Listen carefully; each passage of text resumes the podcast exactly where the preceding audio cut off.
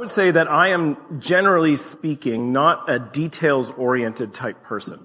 There are certain moments in my life where I definitely would be like, okay, those are small details, those things matter. But in general, I would say in general, just generalizations here, I, I tend to be more big picture, not small detail oriented little things that to me, sometimes I feel like they just don't matter. Let's be honest. Like you just need to get something done. But that's really difficult sometimes when you work with somebody who gets really into details. And sometimes those details, again, they feel like they don't really matter to you, but to them, they're really important. And so sometimes when I'm working with Julian, who I love very much and think he's wonderful, he'll come to me, he'll be like, hey, Rob, look at this. And he shows me some video he made. I say, hey, that's really great. And then he goes, now look at this. And I say, hey, that's really great. Isn't that the same thing? He said, no. It's like the light was slightly different or there's a millisecond difference. And I'm like, I don't notice those things, Julian. Why, why are you stressing over these things, Julian? But he, he's so gifted and he's so talented in these things that for him, those details are really important. So sometimes when we start talking about TV shows or music or anything like that, he's really into the little details that make a show great, whether it's the lighting or, or the camera angles, things like that. And I'm usually just like, okay, Julian, have a good day. See you later. Let's think big picture. It was a good show. Let's leave it at that. But sometimes details really matter. And that's the truth. And if we're not people who always pay attention to the details, sometimes we can miss something significant as we're just thinking big picture. It could be in our daily life where we experience this, where we, maybe we're in a significant relationship, whether it's a marriage or even just a really good friendship or even it's siblings, and someone says something in passing and you're like, oh, that's not that important, but it turns out it really was, those details matter, right? So sometimes we need to pay attention to the details. This month and a bit, we've been in this series called Signs, and Signs is all about the details. Because it's the Gospel of John and the seven signs that Jesus performs leading to Easter. And John is particularly interesting in the Bible because he really, really cares about details. And his details are so easy to overlook because you'll still get the big picture, but if you pay attention to those details, they can be significant and meaningful. And so, as we've been in this series, maybe you've been following along, maybe you've been uh, reading scripture yourself, maybe not, and maybe you've noticed some of those details. Because the details for John are where the story really is. Because when you get to the details and you understand what he's trying to point to, it makes that big picture even more significant. And this morning, as we're going to look at one of the miracles Jesus performed, for John, the details of this miracle set the stage for Jesus' greatest miracle, his resurrection. And so in John chapter 6, we encounter a story that for many of us, it would be somewhat familiar. Maybe it's a story we've heard many times if we've gone to church. Maybe if you were in Sunday school at one point, there was a flannel graph and there were baskets and there was bread and there was fish and you heard this story. Maybe if you've never been to church, you've never heard this story and that's good because for you, this is fresh. And just like fish, when it's fresh, it's better. But in John's gospel, he tells this story, which is found in all the other gospels, but John highlights details differently. And John has collected these stories to paint this picture to lead us to the cross, to understand the significance of Jesus' death and resurrection and the difference that Jesus can make in your life. And so in John chapter 6, we'll start off in verse 1. Sometime after this, so if you were here last week, it's sometime after last week's discussion. We talked about Jesus healing someone. And so this is sometime after this experience. Jesus crossed the far shore of the Sea of Galilee. That is the Sea of Tiberias. And a great crowd of people followed him because they saw the signs he had performed by healing the sick. Then Jesus went up on the mountainside and sat down with his disciples. The Jewish Passover festival was near. In those first few lines, there are an incredible amount of details that you could easily look over because the rest of the story gets so exciting. But these details were important for John to include. And these details were important because it sets both the, the setting and the location and the date of what's going on. It sets things up so that everything kind of comes together for John. First off, he tells us where they are, and they say the Sea of Galilee, and he says that is the Sea of Tiberias. This actually, a, a little piece of information, this kind of helps you understand the date of when John wrote this gospel. Because for the earlier audience, they would have understood it as the Sea of Galilee, but for the later, maybe like the 80s or the 90s, they would have understood it as the Sea of Tiberias, because the name changed. And so John sets this up and he sets up this location for it. And they've gathered this crowd, they've crossed to the far shore, which likely, likely was more of a Gentile area, meaning a non-Jewish area to be listening to Jesus. So if we're familiar with the story of scripture, especially Old Testament, there's this division between Jews and Gentiles. The Jews, the people of Israel, the people of God, who God's called, who's led out of slavery through the leadership of Moses. And then they're God's people. And that through those people, there's to come a Messiah, someone who will bring hope and healing and life to the world, both Jew and Gentile. So in this moment, there's a good chance Jesus is not in the Jewish area per se. We don't know for sure because we don't, he doesn't say exactly where he is, but there's a good chance of it. And the other thing that he brings up, which is so important, is he says the Jewish Passover festival was near. Now, maybe you've heard of Passover before. Again, we celebrate, if you're from a Jewish tradition, uh, you celebrate this as the reminder that Moses led the people out of slavery. You watch the Ten Commandments around Easter. That's what you do. And this is the importance of it, right? God saved his people. And John says it's near. If you've been reading the book of John, you're in chapter six. That means the first five chapters happened in the first year of Jesus' ministry because he was in the Passover when he cleansed the temple, when he brought out the money changers. And this is the second year of Jesus' ministry. Those first five chapters encompass a year of stories about Jesus. Time travels quickly in the Gospel of John. Not everything is recorded. But for John, he wants you to know it's been a year. These people who have decided to follow Jesus, they've been hearing the stories about him for a year. This isn't just like, oh, he just showed up and he did something. They've been hearing the tales being told about this man who comes and heals people for a year. The anticipation for him to be there again was huge. And so the crowd gathers. And says he goes up on the mountainside and sits down with his disciples.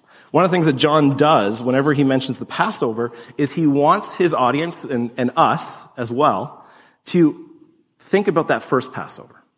Think about what God did the first time.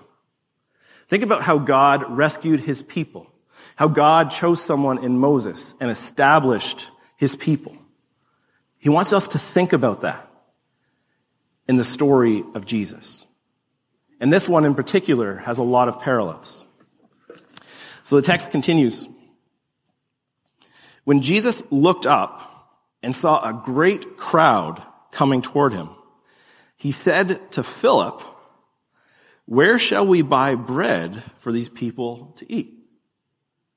He asked this only to test him, for he already had in mind what he was going to do.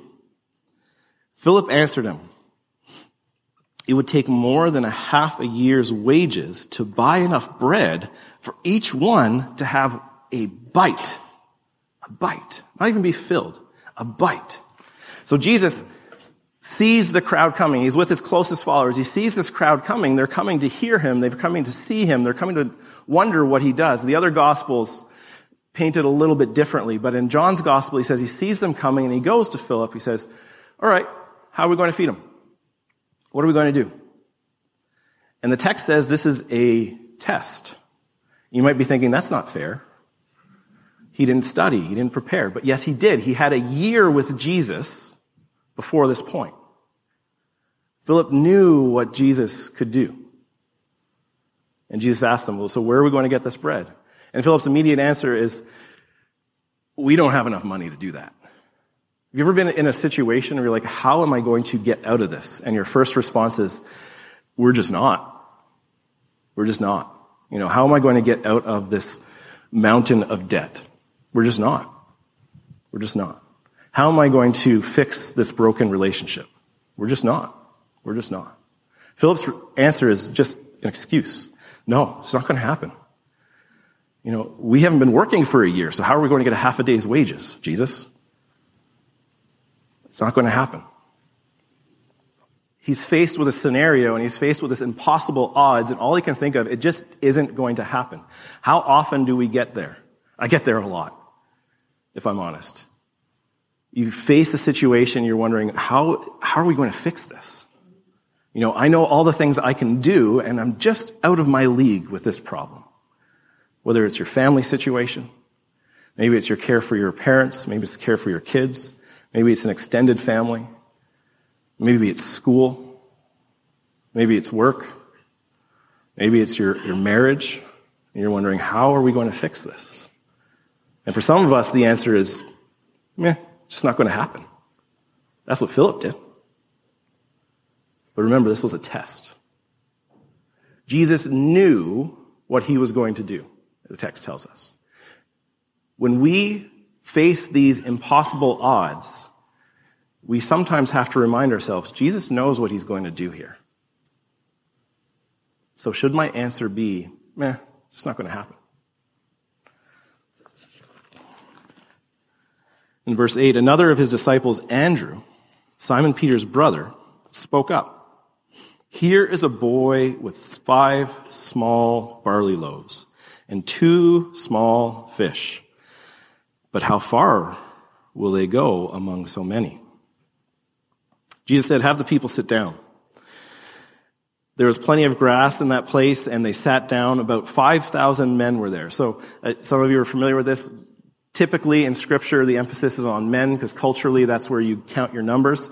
So it's not including women and children. So likely there's more than 5,000 people. We're not saying it's right. We're just saying that's the reality of culture in the first century world. And so that's why it's recorded like that.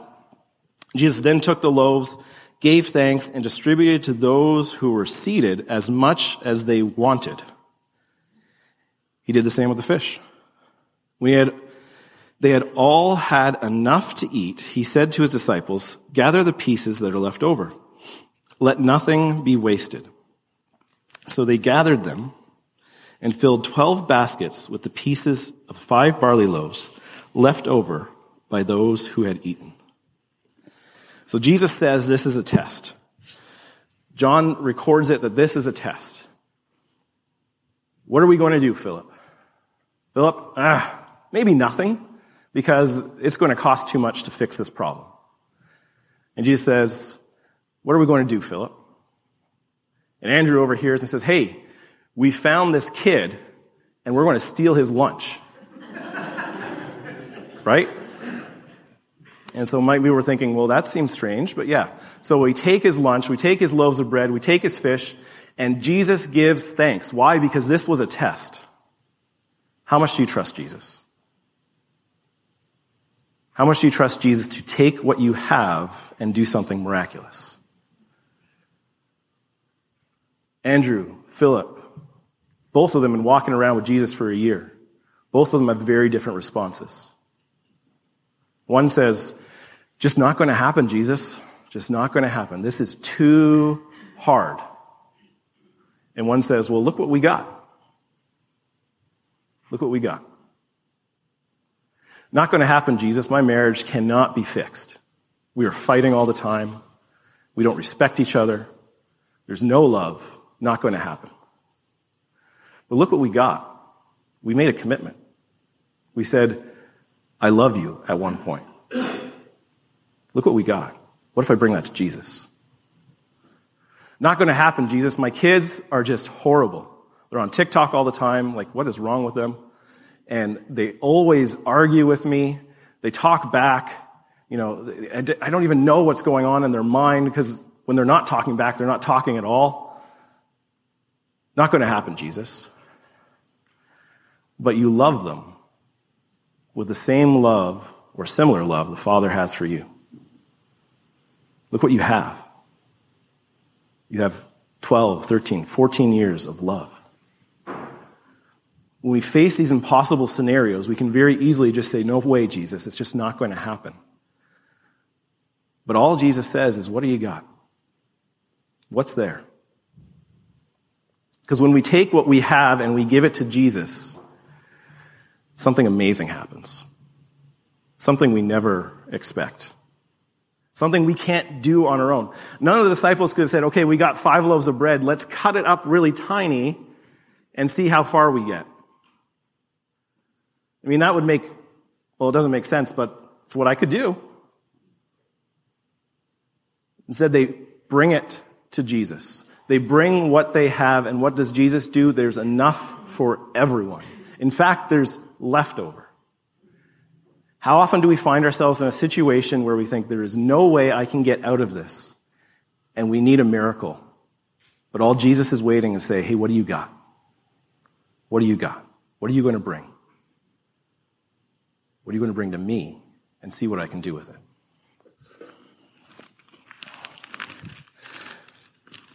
The text continues, after the people saw the sign Jesus performed, they began to say, surely this is the prophet who is to come into the world.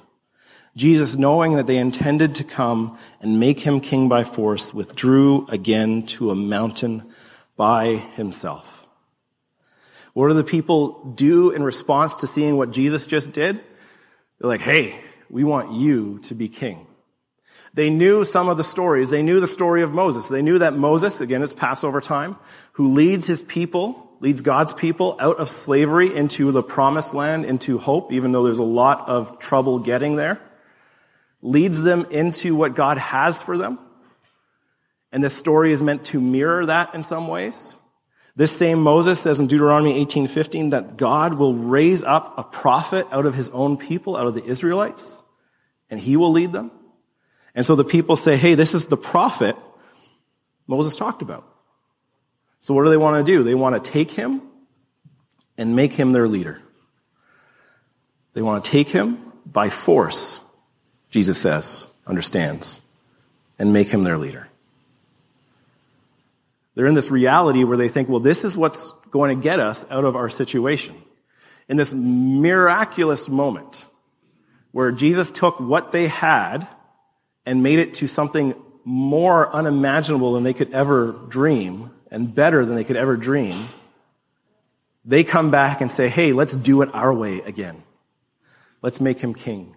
Because they'd heard the stories. They'd heard from uh, Second Baruch, which you'll have on the screen here, which is not found in your Bible, but is intertestamental writing about who is to come. And so these people would be familiar. It says in Second Baruch 29, it will happen at the time that the treasury of manna will come down again from on high, and they will eat it for those years because these are they who will have arrived at the consummation of time. And it will happen after these things when the time of the appearance of the anointed one has been fulfilled and he returns with splendor.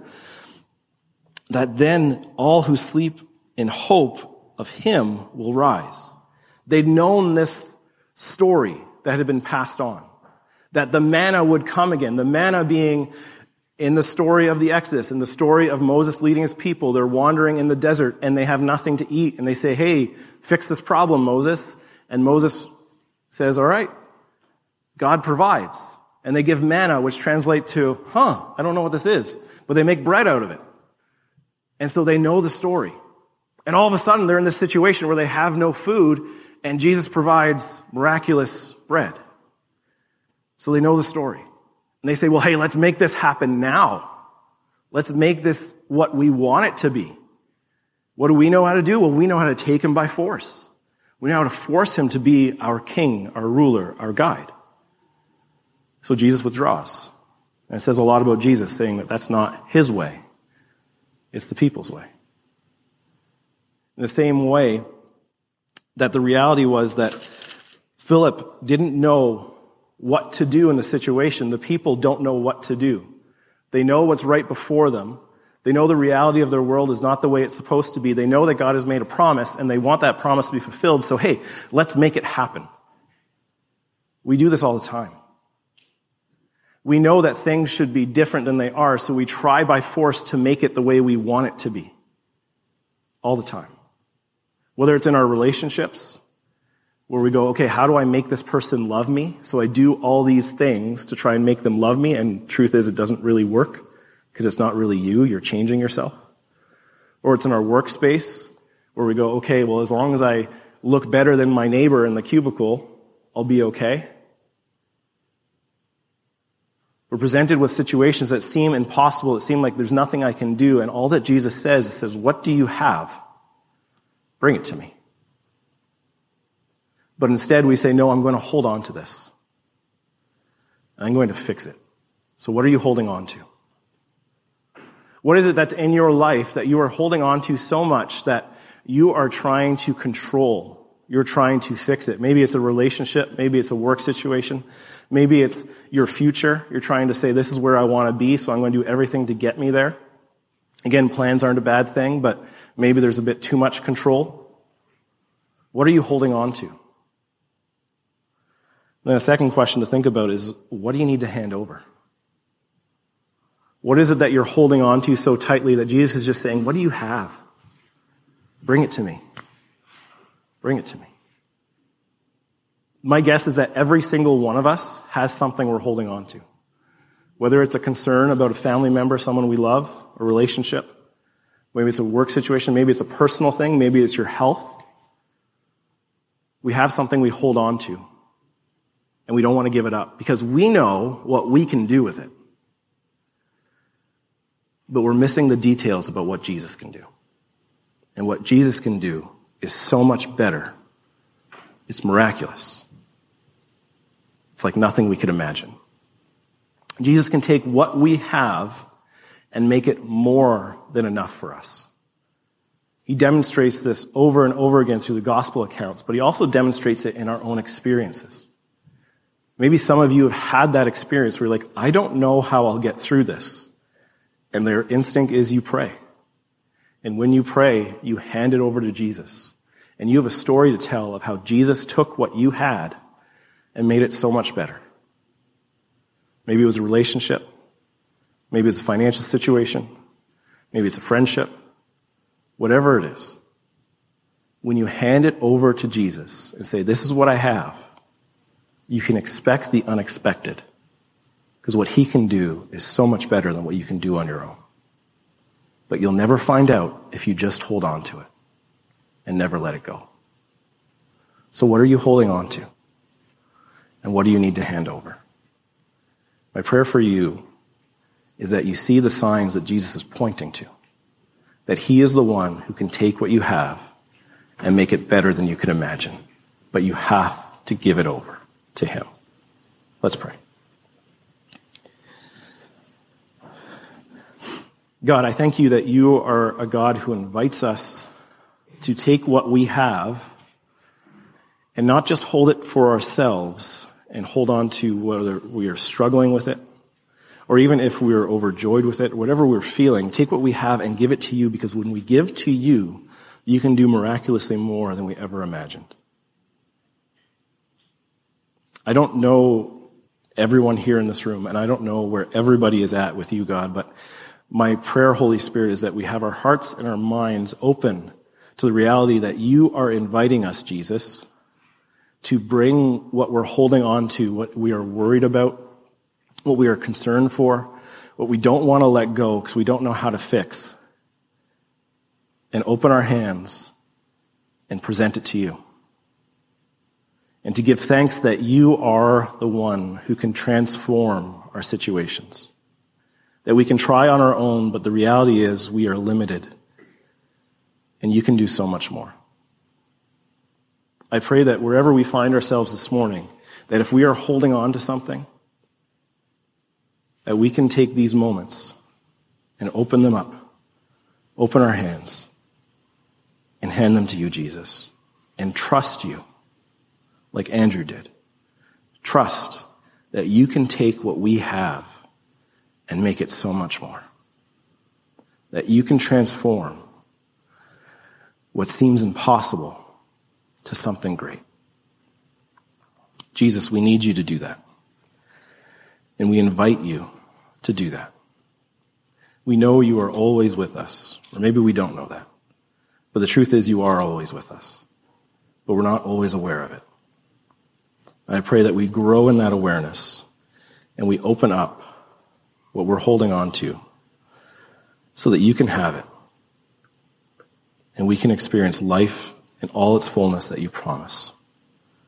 And so much more than we can imagine. And I pray this in Jesus' name.